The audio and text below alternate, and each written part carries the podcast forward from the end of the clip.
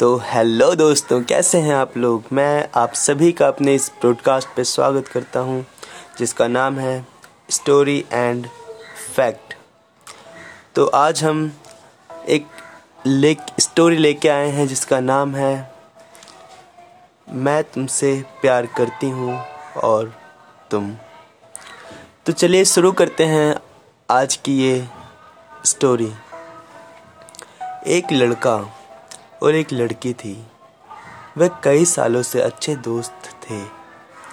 वे phone पर कई घंटे बातें किया करते थे और दिन भर हज़ारों एसएमएस एक दूसरे को भेजा करते थे, जब तक वे साथ थे।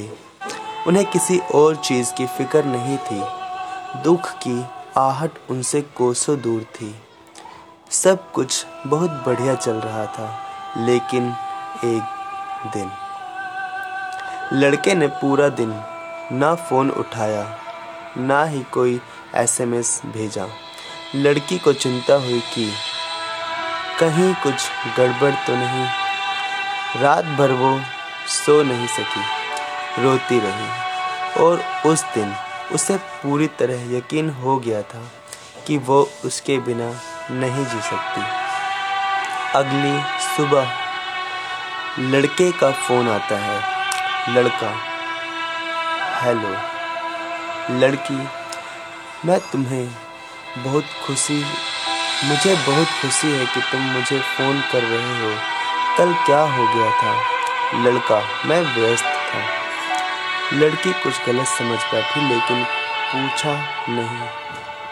कुछ देर के लिए दोनों एकदम शांत हो गए।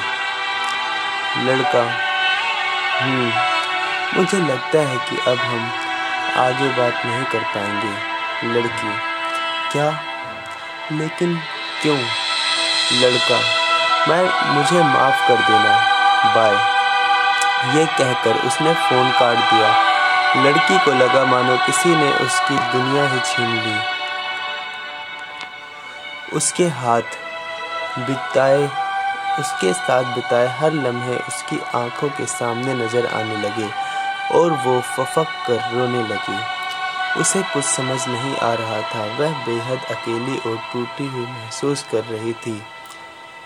वह इस बात को स्वीकार ही नहीं कर पा रही थी कि वो लड़का उससे ऐसा कुछ कह सकता है। और जितना ही उसके बारे में सोचती, उतना ही वह रोती। वह उसका नाम लेकर चिल्लाती, अपने बाल नोचती और बार बार यही कहती तुमने ऐसा क्यों किया? फिर उसने अपने आप को किसी तरह संभाला और एक बार और कोशिश करने लगी अपने प्यार को मनाने के लिए। वह लड़के को फ़ोन करती है। लड़की, हेलो, लड़का, तुम मुझे दोबारा क्यों कॉल कर रही हो? लड़की, मैं तुम्हें कुछ बताना चाहती हूँ। लड़का आगे बोलो, लड़की, मैं बस तुमसे यह जानना चाहती हूँ कि तुम मुझे क्यों छोड़ रहे हो। क्या तुम ठीक हो? तुम्हें कोई प्रॉब्लम तो नहीं है? लड़का, कुछ नहीं बोलता और फ़ोन काट देता है। इस बार लड़की पूरी तरह से टूट गई। इस बार उसने पूरी कोशिश भी की थी, लेकिन हो सकता है। वास्तव में इस लड़के को मेरे लिए कोई परवाह नहीं है, उसने सोचा। अब वह उसका पहले जैसा दोस्त नहीं था, बहुत बदल गया था। वह रो, वह रोती ही जा रही थी। उसने आँसू रोकने का नाम ही नहीं ले रहे थे। लेकिन फिर वह एकदम शांत हो गई और न जाने क्या सोचने लगी। फिर उसने एक चिट्ठी घर पर छोड़ी और बाहर चली गई।